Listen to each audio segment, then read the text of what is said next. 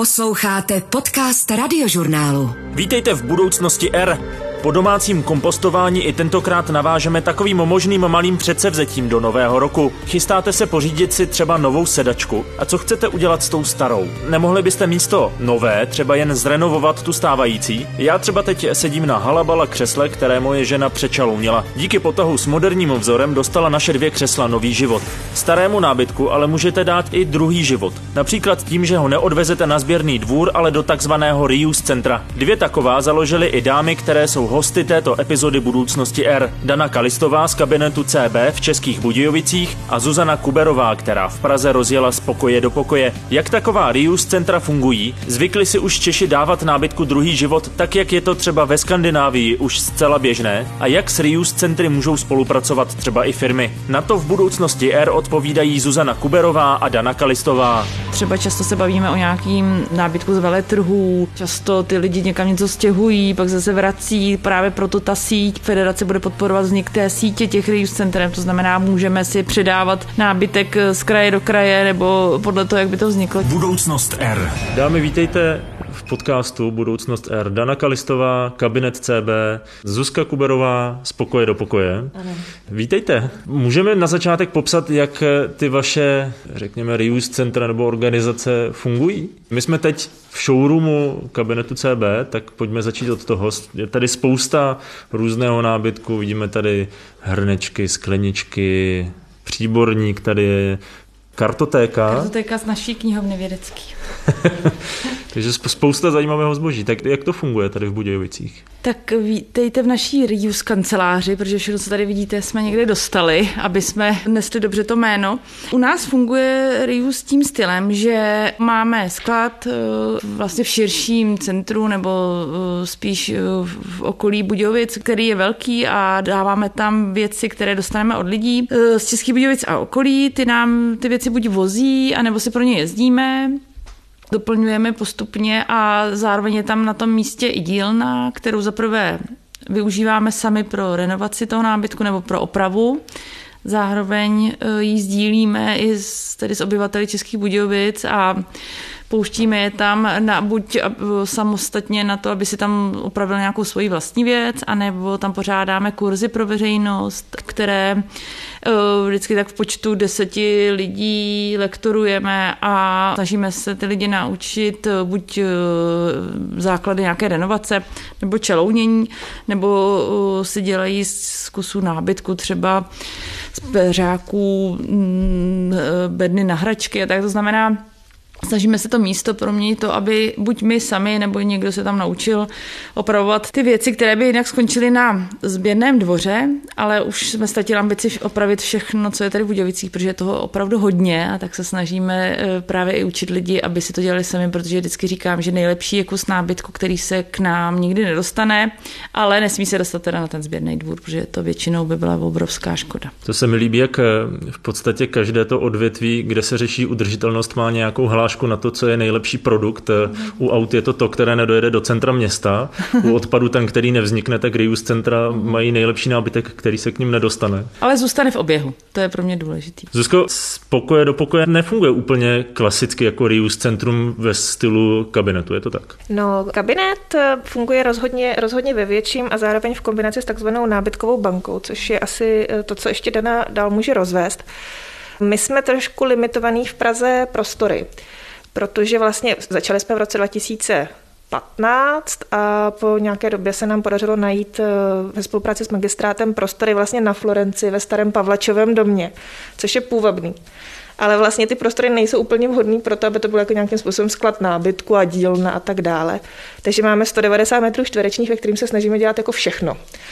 A to znamená, že máme taky dílnu, kterou otevíráme veřejnosti a pořádáme kurzy. A to nejenom teda renovace, ale už tam máme kurzy i jako co se týkají udržitelnosti, upcyklace, já nevím, květiny, všechno možné, co vlastně člověk může jako nějakým způsobem jako protáčet v oběhu. A pak tam je ten showroom, což jsou dva pokoje. Takže fyzicky se dá říct, že ty věci jdou z dílny, z jednoho pokoje do, do prodejny, z pokoje do pokoje. A z toho důvodu vlastně my musíme být takový jako butikový reuse centrum, jo? že nám vlastně na tom skladu nemůže těch věcí zůstávat velké množství A vlastně jsme z toho důvodu zavedli takový velmi populární výprodejový dny, kdy to, co se nám za tu dobu naschromáždí, zase podobně jako kabinet CB vlastně z domácností, kde lidi jakoby ty věci chtějí vyhodit, nebo se jim nehodí, ale cítí, že ta věc má hodnotu. Jo. Tak my je vlastně jakoby svážíme a máme potom naskladněno, tak vlastně v rámci výprodejových dnů to jde všechno, všechno ven na dvůr a pod těma pavlačema se, se jakoby ty lidi zase přicházejí a nacházejí ty poklady, což je krásný den. A pro nás taky. Tam primárně, protože oba, si fungujeme jako neziskový subjekty, tak eh, primárně jde o to, aby se věci vracely zpátky do, do oběhu. Jo, aby jsme začali vlastně z pokoje do pokoje s tou myšlenkou, že nám to vlastně chybí, že v Praze, potažmo v České republice, Vlastně v tu dobu žádný Rius centra moc nebyly. Bylo to takový téma, který já jsem přivezla ze Skandinávie, kde jsem studovala. A říkala jsem si, já prostě tohle místo chci. Já chci, já chci nakupovat s dobrým pocitem a chci ty věci, které mají příběh. A tak jsme prostě nějak začali s nějakou vizí.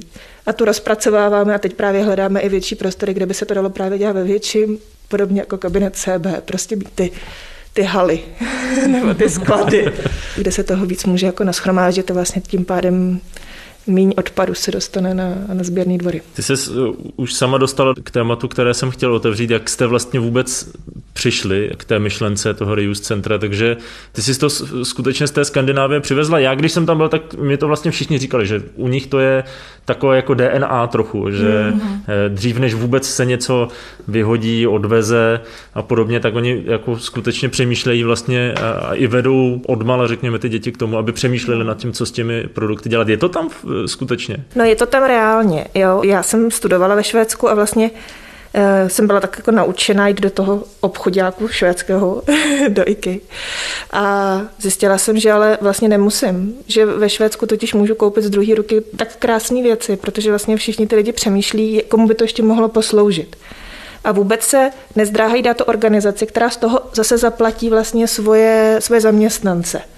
Takže to je zase moje hláška, já jsem si říkala, to je dobro na třetí. Já vlastně jdu a nakoupím, pomůžu organizaci, ta zaměstná nějaký lidi, kteří by jinak třeba zaměstnání nenašli.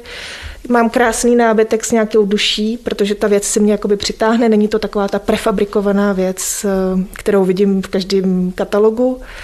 A zároveň mám tu možnost vlastně dát nábytku druhou šanci, no, a někdo jiný vlastně zase to jako daruje. Takže ten koloběh je strašně smysluplný. A ty věci, což je další, jako co mě vlastně hrozně trápilo, jsou velmi hodnotný. Jsou ještě ten nábytek je dělaný tím způsobem, že je opravdu opravitelný, je ze dřeva, často. A když do toho člověk pronikne, tak zjistí, že musí jakoby znát jenom základních pár typů, triků, jak s tou věcí pracovat. A že vlastně i jako na první pohled velmi jako rozlámaná židle nebo židle, která je oprýskaná, tak, eh, tak se dá prostě znovu slepit a na tom dřevu to není vidět. Jo. Takže to je něco, co prostě ve chvíli, kdy už je ten šroubovaný nábytek novodobý, se prostě nedá udělat. To je jako z té dřevotřísky, to se prostě rozbije, nebo se to rozklíží, nějak vlastně člověk zjistí, že že už jakoby to má takovou kratší dobu udržitelnosti a trvanlivosti. A zároveň to zjištění, že takovéhle věci mizí v nenávratnu a že vlastně, když se člověk vypraví na ty sběrné dvory, zjistí, že se to tam vlastně lisuje a je tam takový obrovský chroustavý stroj, který to takhle jako slisuje, tam už je konec. A ten nábytek se nevyrábí, ten nábytek zmizí. Takže vlastně já jsem teda ve Švédsku tohle to objevila, začala jsem tohle DNA trošku čerpat do sebe, zjistila jsem, že vlastně chci, aby ty věci s námi žily dál a že se jich jako ráda dotýkám a nevadí mi, že jsou z druhé ruky. A v té Praze prostě byl velký prostor k tomu, aby se to začalo dělat. A furt je tady takovýho nábytku, každý den mizí takový množství nábytku, že Rejův center tady může být jako nekonečně mnoho ještě. Souhlasím. Jak se to mělo vyjednáno? Protože Zuzka zmiňovala nějaký sociální aspekt, ten tady v Budějovicích a v kabinetu CB funguje. Funguje. Já jsem takový sofistikovaný začátek neměla. U mě to vzešlo velmi přirozeně z toho důvodu, že já jsem vlastně uh, se vždycky pohybovala na pomezí mezi neziskovým sektorem a uh, biznesem nebo komerčním sférou. A nějak jsem si vysloužila takovou roli, že furt mi někdo volal, že něco buď potřebuje, nebo že zase něco chce pouštět dál. Byla jsem prostě v komunitě lidí, kteří byli zvyklí si něco dávat a ve chvíli, kdy, kdy chtěli vyhazovat, tak se vždycky nejprve ozvali, jestli ano nebo ne. A mě vlastně začalo mrzet, že většinou se nesetkala ta nabídka s tou poptávkou, protože zrovna v tu chvíli, kdy jsem měla k dispozici kočár pro někoho, tak eh, ta poptávka nebyla. Tak jsem uh, si říkala, že by bylo fajn mít aspoň nějaký malý prostor, kde by ty věci mm, mohly zůstat nějakou dobu a tím pádem by byl větší zásah. Potom stejně asi už jako Zuzka jsem tak přemýšlela, jak to všechno tak nějak generovat z toho víc dobra. Takže mě přirozeně napadlo, že v ulici je e, asilový dům pro muže, takže muži se rovná síla, to znamená e, dobré ruce na stěhování. A potom jsem si říkala, že vzhledem tomu, že nemáme žádný peníze nikdo tam, takže by bylo fajn třeba poprosit nějakou firmu, aby nám počala auto a to je tak všechno, co k tomu Reuse centru potřebujete. To znamená prostor, lidskou sílu a auto. A začal takový dobrovolnický projekt, který byl opravdu zaměřený jenom na neziskové organizace, potažmo jejich klienty v Českých Budějovicích. Postupně jsme si udělali takovou skupinu asi 23 neziskovek z Budějovic, který mi volali a řekli, máme potřebné klienty, protože já jsem si nikdy nehrála jako na roli toho, kdo má posuzovat, kdo je potřebný, kdo ne. Takže já jsem opravdu začala tímhle sociálním aspektem to, co Zuzka komentovala nebo nazvala nábytkovou bankou a potom najednou přišel rok, kdy uh, někdo říká, hele, ty máš vlastně Reuse Centrum, tak jsem se dozvěděla, že dělám Reuse Centrum a že to má nějaký název. A pak řekli, a máš vlastně sociální podnik, protože zaměstnáváš lidi s nějakým, nebo zaměstnáváš dobrovolničitě lidi, kteří mají nějaký znevýhodnění a že se zrovna otvírá teda výzva na podporu právě sociálních podniků a že tohle je ideální forma. Mně se to moc líbilo, tak jsme se do toho pustili a e, vzniklo právě Reuse Centrum s tím, že jsem ale velmi od začátku trvala na tom, aby ten, ten aspekt sociální zůstal, protože ta pomoc právě ještě násobená tím, že některé ty nábytky který dostaneme, dokonce jejich velká část zatím cílí právě na vybovování bytů pro lidi se znevýhodněním, který třeba chodí z ubytoven nebo z ulice přímo do bytů. A my jim opravdu od, od skříně po poslední vidličku vybavujeme byty mnohočlenné rodiny, takže Byť je to zrovna ale ta část, která je jako neuživitelná sama na sobě, znamená, na to, na to scháníme často dotace, ale jinak fungujeme jako sociální podnik, to znamená, naším cílem je z 50% se vlastně živit vlastní prací a zbytek právě schání nějaké dotace nebo nějakým způsobem podporu pro to, aby to mohlo celý fungovat, protože je to momentálně s osmi zaměstnancema už jako větší, větší kolos, než to, co to začalo. Nikdy na ty začátky velmi nostalgicky vzpomínám, že jsem nemusela řešit žádné fakturace a e, různé smlouvy a tak a každý podnikatel ví, co, co je, ale každá sranda něco stojí. No. Já tak uvažuji nad jednou věcí, protože e, ty si Zuzko zmiňovala, že těch e, Reuse Center by se tady v úvozovkách uživilo nebo spíš hodilo víc. Mně to vlastně dává smysl, protože na jednu stranu ta potřeba tady určitě je, to si tady asi jako odkýveme, zároveň toho nábytku je pořád obrovské množství a pořád ještě se lidi podle mě úplně stoprocentně nenaučili takové to, že můžou jednoduše něco dát pryč a koupit si nový, prostě hold ten nábytek zastarává, řekněme. Na druhou stranu minimálně třeba v Praze je poměrně módní mít jako jak to říct, upcyklovaný nábytek, mm. něčím zvláštní, nějaký příběh, přesně to, co mm. si popisovala, tak eh, mně vlastně přijde, že ty podmínky jsou tady jako v úzovkách ideální pro to.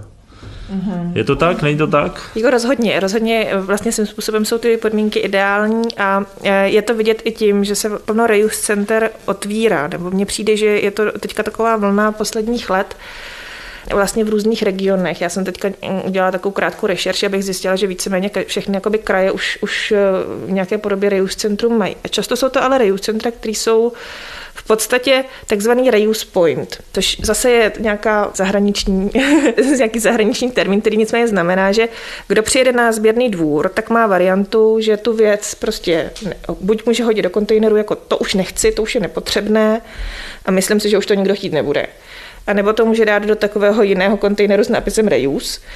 A tam se potom ten kontejner otvírá a vlastně buď si lidi můžou přímo na tom sběrném dvoře vlastně dojít něco vybrat, anebo to je třeba případ Prahy, je tam navázána síť organizací, kterým se to vlastně posílá, ty fotky z toho, co se objevilo v tomhle kontejneru a ty organizace si můžou přijet, jako často neziskové, přesně tak, jako by eh, to zmiňovala Dana, že vlastně je plno organizací, které ještě jakoby potřebují ten nábytek pro své klienty. No ale to je jakoby jeden druh těch reuse center právě může být hodně. A mně třeba osobně přijde, že Víc než to, že vlastně v rámci sběrného dvoru se vyčlení jeden kontejner, kde je ta stejná obsluha a je to na jejím uvážení, jestli se teda ta věc znovu nabídne nebo ne. V podstatě je to pořád sběrný dvůr. Pořád aparát. je to sběrný dvůr. A zároveň ty lidi, kteří tam jezdí, tak už, už mají nějakou za sebou cestu s tím nábytkem. Takže tam opravdu už jde nábytek, který je tak jakoby na konci svých sil. A ještě k tomu mnohdy není dostatečná osvěta, takže ty lidi vlastně ty věci rozbíjejí, což je to, co komunikovali sběrné dvory a možná stále komunikují, že potřebují ty věci jako na kusy. Takže ta skřínka tam dojede, už, už je opravdu jako na konci. Tak já vlastně si z toho spíš odnáším to, že by bylo dobré, kdyby existovaly organizace podobně třeba jako my nebo kabinet CB, které komunikují to, že ty věci hodnotu mají a že vlastně se člověk může naučit je renovovat a že by si měl ty vzpomínky eh, z těch eh, bytů svých babiček nést sebou a vlastně vidět tu hodnotu a takový ten potenciál v tom nábytku. A to i s tím, že to prostě různě barevně natře nebo udělá tomu prostě nějaký ten vtipný design. A tím vlastně se předchází. Tam opravdu jako jsme na tom koloběhu, jsme ještě na začátku v té úvaze. Tohle to je něco, co nevyhodím to je věc, která má hodnotu, kterou si chci nechat a buď si to opravím, nebo to někdo jiný si vezme. A my se snažíme právě tím, že jezdíme do těch domácností a ty lidi vlastně zbavujeme té zodpovědnosti za ten nábytek a pomáháme jim řešit ten problém. Tak se snažíme být na tom začátku tady toho kolotoče. A ty reuse pointy, dle mého názoru, jsou víceméně až na konci. Takže plno věcí takhle jakoby nějakým způsobem uh, vlastně proteče tím sítem a to škoda. Takže vlastně já bych nějakým způsobem spíš lobovala za to, aby vznikaly i organizace, které se zabývají vůbec jako Reus.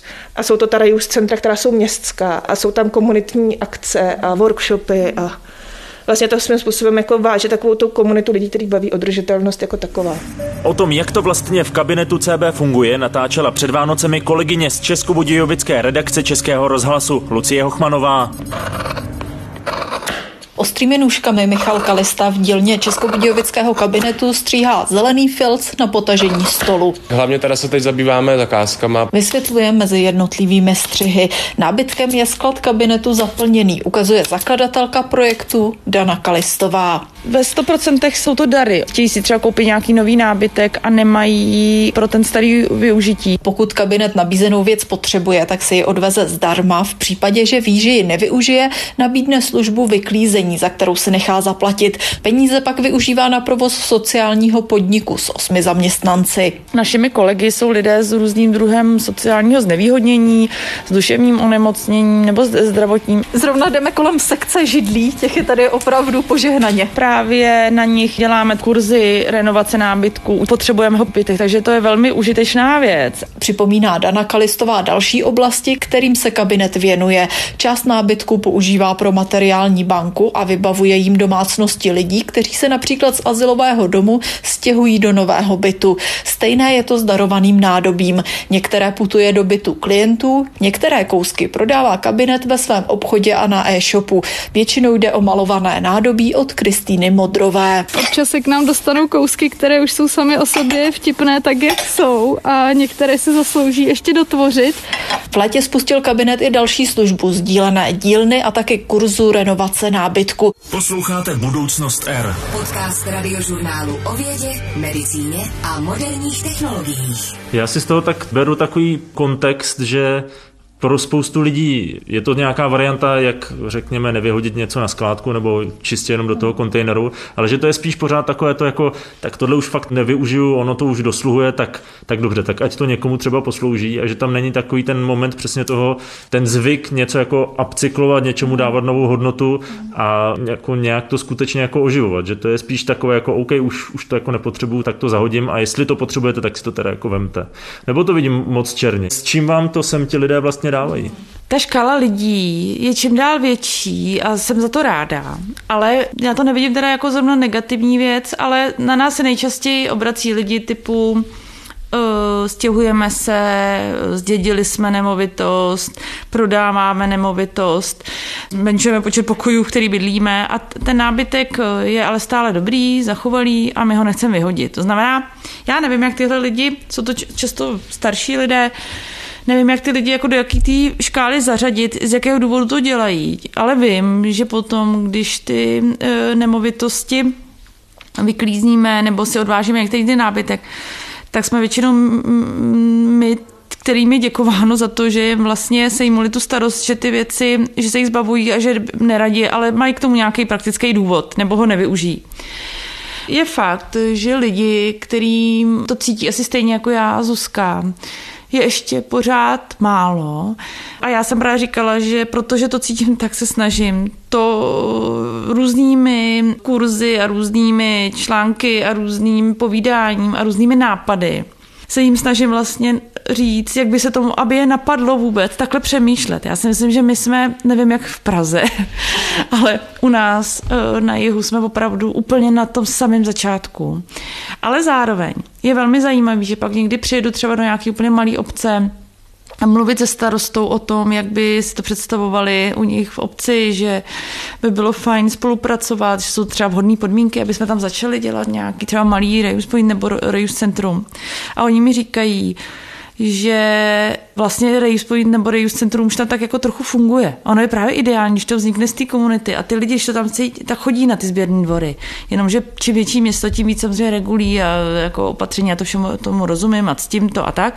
Ale chci říct, my jenom aplikujeme něco, co, je, co bylo přirozené. Vlastně někdo něco měl, tak to nabídl sousedům, který měl, jako ať po, mluvíte o potravinách, tak uh, mně to přijde třeba takhle, byť jsem nevyrůstala někde na venkově, tak mně přijde takový ty směný uh, obchody a výměny a vlastně ty bezfinanční transakce vždycky mě přišly přirozený a takhle jsem já fungoval v té komunitě. A myslím si, že zase tady objevujeme něco, co už dávno objevené bylo.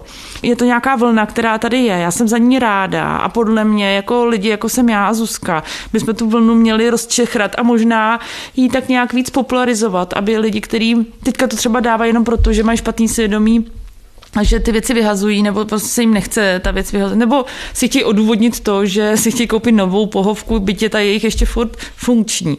Ať tomu je jakýkoliv důvod. Tak si myslím, že eh, hlavním úkolem je, aby ty lidi jako začali eh, myslet reuse a začali jim to přijít právě tak přirozený, jako třeba v té Skandinávii, jo? protože jinak na tom není nic světoborného. Jo. A to beru, že jakýkoliv člověk, který pak řekne, hele, to je zajímavé, že se dá vzít hrnek, který, kterým je napsáno Martin, a já už s Martinem třeba nežiju. A uh, že se z toho dá, že se to dá překreslit a nakreslit na to kočka, koupí si někdo má rád kočky a je to blbost, ale třeba jsem na tom nádobí. Nám se strašně podařilo těm lidem najednou říct, hele, to je dobrý, jako. jo, a proto my furt vlastně vynalézáme, my neobjevujeme nějaký nový systém, neděláme nic světoborného. My jenom se snažíme miliardama prostě různých příkladů, co je reuse, ukázat těm lidem, že takhle myslet je vlastně přirozený a že čím víc jich bude myslet, tím se bude mít jako líp. Já s tím, s tím jako nesmírně souzním, protože vlastně přesně tak my jsme zjistili, že hlavní naše role není ani jakoby počítat tuny nábytku a zjistit, kolik odpadů díky naší aktivitě nevzniklo. Ta pointa je opravdu o tom, jakoby měnit ten mindset, nebo prostě to je to myšlení lidí, aby najednou viděli to, co to může být, jo. Ne to, co to je. Prostě, je, to je starý byt, to je po babičce a tady to já už, já už na to mám špatný vzpomínky. Ale jakoby stačí přečalounit křeslo do nové látky a najednou všichni se jim rozzáří oči, že?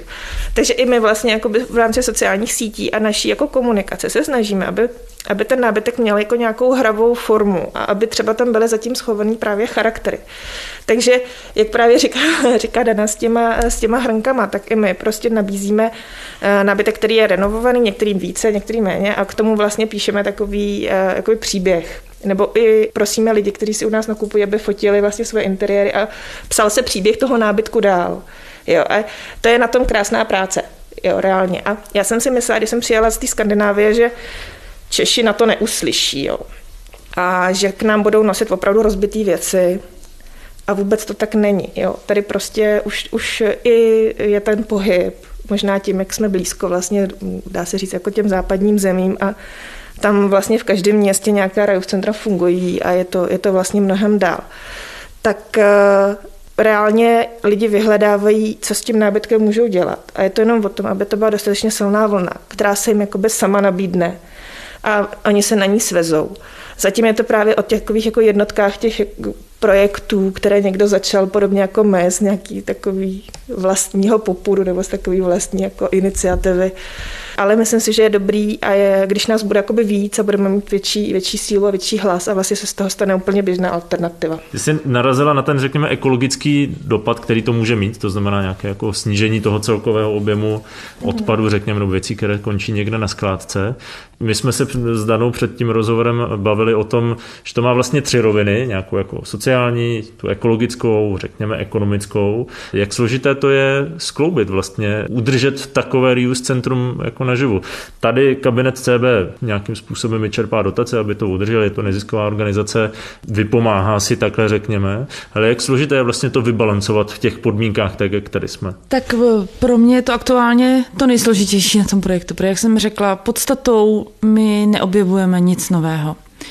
Eh, já spíš eh, vždycky, když eh, realizuji nějaký projekt, tak se snažím, aby to bylo pro mě osobně obhajitelný model, který kamkoliv se můžu postavit a říct, hele, funguje to takhle a buď, buď teda je pro mě důležitější jeden z těch aspektů, to znamená, buď teda řeším nějaký environmentální téma, nebo řeším sociální téma, anebo se snažím to právě nějakým způsobem udělat tak vyrovnaně, aby, abych s tím jako byla dobrá a mohla si kamkoliv postavit a vlastně ten projekt představovat. Je to to, co proto oslobuju lidi, experty na různé druhy jak sociálního podnikání, protože náš vlastně projekt je forma sociálního podniku, tak lidi, kteří se řeší to envirotéma, a zároveň lidi podnikatele, aby, aby ten model se vypracoval na to, že je za prvé teda nějakým způsobem udržitelný, zároveň e, jako možná z mýho pohledu jako smysluplný, to znamená smysluplný i pro tu společnost a e, teda i pro to životní prostředí. A zároveň to je to, o čem přemýšlím, aby to bylo nějak jednodušeji i jako multiplikovatelný nebo rozšiřitelný, protože si myslím, že ty jednotlivé vlaštovky jsou samozřejmě dobrý, ale jak to skončí? My jsme tady solitéři, který teďka momentálně 90% věcí musí odmítnout, protože nemáme kapacitu, nemáme sílu, nemáme čas, nemáme finance na další lidi. Ale ve chvíli funguje něco síť a je to právě ta běžná alternativa tak uh, potom to celý ten proces těch věcí, zaprvé je tam větší zásah toho, že ta věc někde, někde skončí. A zároveň to může být o spolupráci, o nějaký šíření know o pomoci toho, aby, aby si ty lidi nemuseli um, prostě lámat, uh, nechci říct nohy, ale spíš, aby, aby zjišťovali ty postupy, protože my jim velmi snadno a velmi rádi přenecháme veškeré know-how a budeme ho zároveň společně šlechtit. Jo. Takže já si myslím, že je to o nějaké vyrovnanosti toho, protože ten projekt může být příšerně drahý, může být jako velmi hezký, může to být jako PR projekt. Ono záleží na jakého pohledu se na to díváte, ale já se opravdu s tom snažím hledat jednoduchost, funkčnost a nějakou vyrovnanost právě toho, aby ten sociální aspekt tam byl eh, jako zanesen, ale zároveň se z toho potom dál rodili zase velmi, třeba kvalitní výrobky jo, a to řemeslo se šířilo ono těch souvislostí a právě těch návazností může být e, spousta. A to je taky, proč mě to téma baví a proč by mohlo oslovit širší, širší veřejnost, protože podle mě se to týká potažmo každýho z nás, buď jako ve formě dárce nebo zákazníka, anebo někoho, který může do toho, k tomu přidat ruku k dílu, buď tím, že má nějakou dovednost, anebo chce třeba nějakým způsobem jiným se zapojit do toho cyklu té věci. Se Zuzkou Kuberovou jsme mluvili o skandinávském přístupu nejen ke starému nábytku. Zažil jsem si to na vlastní kůži, když jsem měl před dvěma lety možnost podívat se do vůbec první nákupní galerie s výhradně použitým nebo upcyklovaným zbožím nedaleko Stockholmu. Když vejdete do nákupní galerie Retuna, na první pohled ji možná ani nerozeznáte od běžného nákupního centra. Hned za dveřmi ve vstupní hale máte výhled na tři nebo čtyři místní obchody. Je tu krám se sportovním vybavením, přímo naproti dveřím zahradní nábytek a taky obchod s bytovými doplňky. Napovědět, že hlavní tón tady udávají použité věci, může dekorace uprostřed vstupní haly. Lavička a strom, který na první pohled není živý. Listy jsou vyrobené z recyklovaného plastu, nejspíše z PET lahví. Možná to není vidět, ale i ta lavička je z použitého materiálu, z opěradel křesel. Vezmete něco starého nebo možná i rozbitého, zapojíte trochu zručnosti a zvýšíte tím hodnotu té věci. Vysvětluje mi manažerka Retuny Anna Bergstrémová princip upcyclingu. Zboží, které si v Retuně můžete koupit, sem zadarmo přivezli lidé z Eskilstuny a blízkého okolí. Anna mě vede na příjem zboží. Here's the receiving area. So people come here often by car and Tady přijímáme, co lidé přivezou. Často přijíždějí autem třeba proto, aby něco vyhodili ve vedlejším recyklačním centru, ale nejdříve se zastaví tady. Je to trochu jako drive-thru v McDonaldu. Zaparkují tu a naši zaměstnanci jim pomůžou všechno vyložit. Ti lidé v podstatě nemusí ani vystoupit z auta. so they basically don't have to leave their car. Obchody v Retuně platí nájem a v jeho ceně dostávají kromě prodejního prostoru právě i bezplatný přístup k těmto přivezeným artiklům. I tak ale musí Retuna část tohoto zboží nakonec vyhodit. We receive more than we can handle. We try to Dostáváme toho víc, než zvládneme znovu použít. U některých věcí hned vidíme, že je na nic nevyužijeme. Ale chceme, aby si lidé zvykli na to, že sem můžou přijet a nechat ty věci tady místo, aby je rovnou vyhodili. Aby si zvykli dávat jim druhou šanci. Říká mi Anna Bergstrémová. Posloucháte Budoucnost R. Když eh, někdo teď se rozhodne, že ve městě, kde má pocit, že reuse centrum není nebo nefunguje dostatečně dobře, nebo by tam zkrátka chtěl nějakým způsobem se do takového projektu zapojit, tak eh, co byste mu poradili? Jak začít, když chci eh, v tomto směru se angažovat? Mně napadá to, že eh, tady vlastně i z popudu Dany jsme začali uvažovat o tom, že by bylo dobré vlastně tu praxi, nebo to, co jsme nabili, za ty zkušenosti, co jsme nabili za těch eh, x let minulých, vlastně sdílet v rámci takové federace nábytkových bank a reuse center. A tam by právě měly být i ty příklady dobré praxe a nějakým způsobem popsané ty kroky k tomu, jak, jak se vlastně Reus Centrum dá postavit. Jo. Jak říkala Dana, stačí být dostatečně nadšený a bláznivý. Ve finále eh, vlastně, vlastně to auto a ten eh, prostor je to základní. Ale já si myslím, že vlastně Reus Centrum má určitý aspekty a bylo by dobré je někde ustanovit a vlastně vzít to, že se mluví o těch eh, sociálních, ekonomických a ekologických aspektech. A vlastně tím způsobem vlastně předat nějakou tu myšlenku toho, že, že by bylo dobré třeba žádat někde o dotaci. Jo, aby to člověk nemusel dělat vlastně jako podnikání, protože ani to, ono to ani nebude dobré podnikání. A ta cena toho nábytku se jistě dá jakoby vyšvihnout vysoko, protože je to přeci jenom manuální práce na té opravě a dá se z toho udělat designový obchod, ale to asi není Reuse Centrum. Takže vlastně jakoby nějaký balans najít, tak to je, to je asi úkolem teďka té federace, aby jsme si vlastně, uh, vlastně řekli, jaký jsou ty jednotlivé kroky, co by ten člověk vlastně mohl dělat a jako kde vlastně hledat nějakou podporu z těch veřejných zdrojů, protože přesně tak i my, jako z pokoje do pokoje, co by neziskovka, taky máme podporu z veřejných zdrojů a snažíme se ale z 50% si na svůj živobytí vydělat, aby jsme měli prostě vlastně nějaký, nějaký základ. No. Takže možná, možná, jestli nějaká rada je, tak se s náma po novém roce spojit. To je taková rada, která podle mě vychází z té praxe, kterou máme, protože já jsem něco takového hrozně postrádala.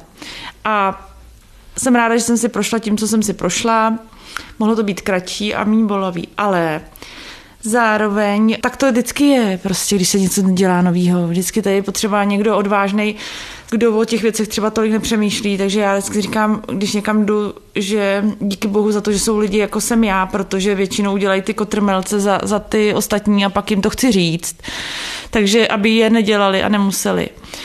A Zároveň, já jsem říkala možná, úplně bych začala tím, že často přemýšlet o tom, co s těmi věcmi, protože možná to je ta nejvíc frustrující myšlenka, která mě se neustále vrací, nevím, jak to má Zuzka, co je ta její, ale moje je, že naschromáždit věci, jak v osobním životě, teďka i v mém pracovní, je strašně jednoduchý. My po reportážích v českém rozhlase bychom měli plný sklad asi tak do týdne. 50 až 100 tun věcí je nic. Já jsem si vždycky říkala, že to je pro mě nepředstavitelný. Jeden byt, jedna plus jedna, malá garsonka nějaká, tak do ní stěhujeme pravidelně třeba jedna a půl tuny věcí. A nic tam není. A je to jeden a půl tuny věcí. To znamená, já si říkám, že v podstatě mě se teďka vrací myšlenka toho, že naschromáždit věc, buď v reuse, na věci reuse centrum, nebo v osobním životě je velmi jednoduché ale potom je ta největší výzva toho vědět, co s těma věcmi udělat zpátky, protože my nechceme, tímhle se sběrný dvory netrápí, ale my se tím jako trápíme, nebo trápíme jako v úvozovkách. Je to ta naše výzva, protože věcí je opravdu hodně a my ale musíme přemýšlet, nebo ten náš úkol je hlavně je dostat zpátky. A vzali jsme si obrovský sousto velké množství věcí a proto nás to asi tak drží u taky u neustálé aktivity vymýšlet co.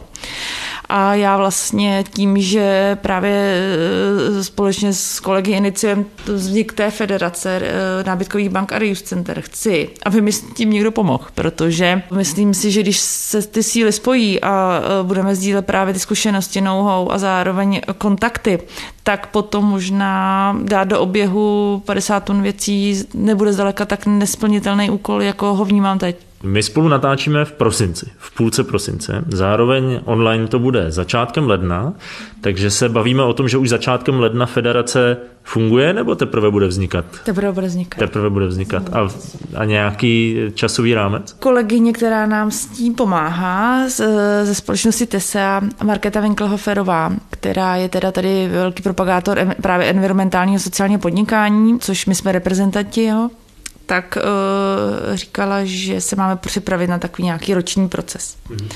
My jsme na začátku, ale já si myslím, že my to zvládneme za půl roku. no tak nicméně, pokud nás posloucháte, máte takovéto tendence, tak se dáma ozvěte. I kdyby federace ještě nefungovala oficiálně, tak asi... No rozhodně umíme dát plno, eh, plno rád do, do začátku. A vlastně podobně jako Dana zmiňovala to, že je pro ní výzva, nebo plný sklad nábytku je vlastně špatně, tak já si pamatuju, to, když jsem začínala, tak mi právě můj manžel říkal, no počkej, jako to, že ty věci odvezeš, to ještě není cíl. Cíl je ten, že se vrátí zpátky do těch domácností a pak je teprve ten úspěch. A vlastně o tom to celou dobu je. A to jsme se bavili o jedné židli a, a stejně tak se bavíme prostě o plném skladu nábytku. A to je, to je ten správný jako pocit, když najednou ty lidi přijedou s tou dodávkou a odváží, odváží. si to. Nejlepší, opravdu. A když máme okénko o manželích, tak my zase jsme několikrát... něco o manželce. Přesně, několikrát jsme už manžele byli ve stavu, jsme říkali, prostě to zavřeme. A pak jsme říkali, jako a co? Co budeme s těma věcma dělat? Jo, protože takže nás i nutí vlastně ten plný sklad furt v tom pokračovat, což je fajn. A stále vymýšlíme nové cesty, jak eh, ty věci vrátit do, do oběhu a, a to je ta výzva. Já se k těm plným skladům ještě pak vrátím, ale mě napadla jedna taková věc a nevím, jestli to ta analogie bude fungovat, ale když se zmiňují třeba potravinové banky, tak se hodně mluví o tom, jakým způsobem jednak eh, motivovat částečně, ale spíš jak umožnit třeba firmám se do toho nějakým způsobem zapojit, protože prostě obchody, restaurace a tedy mají nějaké přebytky, které končí Bůh ví kde, je to třeba využitelné, byly tam nějaké legislativní problémy s tím, co se může, co se nemůže darovat. Zároveň se tam vytvářely nějaké jako pobídky těm firmám, že si to v úvozovkách odepíšou zdaní nebo něco takového. Tak eh, Předpokládám sám za sebe, a trošku jsme to zmínili taky před tím rozhovorem, že ta federace jako taková by mohla pomoct eh, i vyjednávání s nějakými takovými partnery, tak eh, jak by případní partneři mohli pomáhat nějaké firmy, když budou chtít dělat to své CSR? My jsme natáčeli v létě se CEO České Hiky, kde se zmiňovalo ten jejich jako druhý život eh, toho jejich nábytku a, IKEA to rozbíhá tam se asi, řekněme, propadává, řekněme, ta, ta skandinávská nátura trochu. Jak by tomu mohlo prospět to, že se do těch procesů zapojí třeba i větší společnosti? Typově třeba ta IKEA, i když tam se jedná primárně o, řekněme, recyklaci, upcyklaci těch jejich vlastních produktů, ale... My spolupráce s firmami máme zatím velmi zřídka, nicméně zatím eh, řeknu, jak vypadá realita, jak by si představovala tu budoucnost. Realita je taková, že třeba se na nás obrátila firma, která se stěhuje z jednoho velkého města do druhého, stěhování všech kanceláří nábytků vyjde dráž, než když si pořídí na druhé straně nový. Tím pádem eh, nám nechali množství nábytku, který jsme si vzali do skladu a vracíme ho do běhu tím, že nabízíme jak neziskovým organizacím, tak začínajícím podnikatelům, že si můžou kvalitní kancelářský nábytek koupit a tím uh, snížit náklady na začínající firmu anebo uh, snížit náklady vůbec na provoz třeba té neziskové organizace. Takže to byl jako takový příklad praxe. Samozřejmě pomocí těch firm může být na několik úrovní. Od toho, že vás podporují tím, že vám dávají zakázky. Teď nás zase oslovila firma, která chce vybavit kanceláře v Riu stylu. Je to firma, která určitě to nepotřebuje nepotřebuje nějakým způsobem šetřit na jejich vybavení, ale dělají to z principu, mají to ve svých hodnotách firmních a to jsou pro nás takové zkazky toho, že budoucnost máme nějaké body, které, které můžeme společně rozvíjet. Myslím si, že za nevzniklou federaci ještě můžu mluvit eh, tak, že samozřejmě ta bude mít malinko jiné ambice a větší ambice v tom, že uh, může spolupracovat s firmami jako v nějakým uh, větším rozsahu, protože ty firmy, třeba často se bavíme o nějakým nábytku z veletrhů, často ty lidi někam něco stěhují, pak zase vrací, právě proto ta síť federace bude podporovat vznik té sítě těch reuse centrem, to znamená, můžeme si předávat nábytek z kraje do kraje nebo podle toho, jak by to vzniklo. A zároveň je to ten, jak jsem řekla, to možnost něco přijmout, protože ono opravdu Často, i Zuzka to zmiňovala hnedka na začátku, často je to o prostoru, je to o vybavení toho Dius centra, je to o možnostech. A uh, opravdu ten nábytek uh, není nějak splaskávací, zároveň není takový rychlý oběh, jako třeba u těch potravinových bank. To znamená, ty věci tam v těch skladech leží nějakou dobu. A proto, když vám nabídnou firmy třeba nějaký větší množství nábytku, tak nejste schopni to přijmout. A zase říkám, kdyby tam byla nějaká spolupráce, nějaké zasíťování, tak určitě by bylo možnost jednat opravdu s firmami, které třeba uh, některé nábytky nemají, nemá cenu je opravovat při manipulaci s nimi, ale stále jsou vlastně kvalitní a použitelný. A nebo se sami zbavují uh, vybavení, který buď se ta firma ruší, nebo naopak expanduje do jiných prostor a ten nábytek je nevhodný, ale je to velmi, často velmi kvalitní a spousta firm a organizací za budou šťastní za to, že mají nábytek, který by se sami vůbec nemohli přijmout. Takže já vidím těch úrovní opravdu hodně. A samozřejmě samozřejmě i to říká vždycky nahlas, protože pak se to vyplní. I některým firmám se to může líbit natolik, že se prostě rozhodnou, že zrovna to je ta cesta, kterou chtějí podporovat. Podporovat buď tím, že třeba za ně budeme dělat nějaké subdodávky, protože ty reuse centra, jak už říkala Zuzka, taky snaží fungovat na nějaký, jako sami, mít nějaký vlastní biznis, takže určitě tam mnoho témat, jako svoz nějakého nábytku nebo různé odvozy právě od klientů, když třeba si kupují od nich nový nábytek, tak odvážet starý.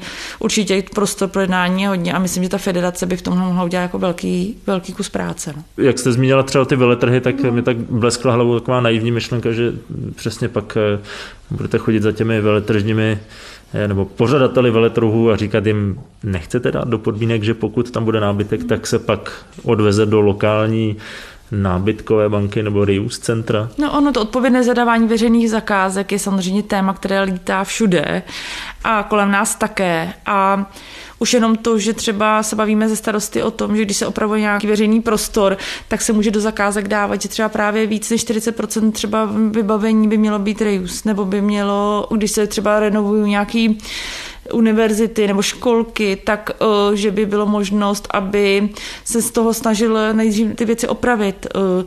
My už takový různý uh, náznaky spolupráce zkoušíme, ale většinou uh, se do toho těm lidem nechce, protože to je komplikovaný, nerozumí tomu, takže jsme strašně rádi za aktivity typu, že opravdu jsou organizace, které to zadávání veřejných zakázek, povinné zadávání veřejných zakázek vlastně propagují a pomáhají nám s tím, aby jsme se stali součástí třeba výběrových řízení na velká centra nebo nějaké velké, velké prostory. Ale zase tomu se odvíjí ty prostory a možnosti těch reducenté, takže když pak by byly možnosti nějakých uh, spoluprací, že, že v tom nejsme sami, tak zase to vidím jako obrovský benefit, protože se pak můžete dovolit jít do zakázek, který třeba samostatně byste nezvládl, protože ten objem je obrovský. No. Každopádně to už taky zaznělo, že vlastně se nějakým způsobem to retro vrací a je trendem. A nám už se taky stalo, že vlastně nás oslovily firmy, které uh, chtějí, aby ty jejich pracoviště vypadaly jinak Jo, že vlastně taky ten, ten standardní kancelářský nábytek není úplně to, to, co, to, to, co ty lidi drží ve firmách. Takže my jsme třeba pomáhali vybavit kanceláře jako kreativní agentuře, kde jsme jim vytvořili krásný jakoby zákoutí, a včetně doplňků a dá se říct i gramofonů a věcí jakoby hrnečky a tak dále. A vlastně tam najednou vznikne takový pocit jakoby toho domova, toho obýváku, toho, že se ten člověk může uvolnit.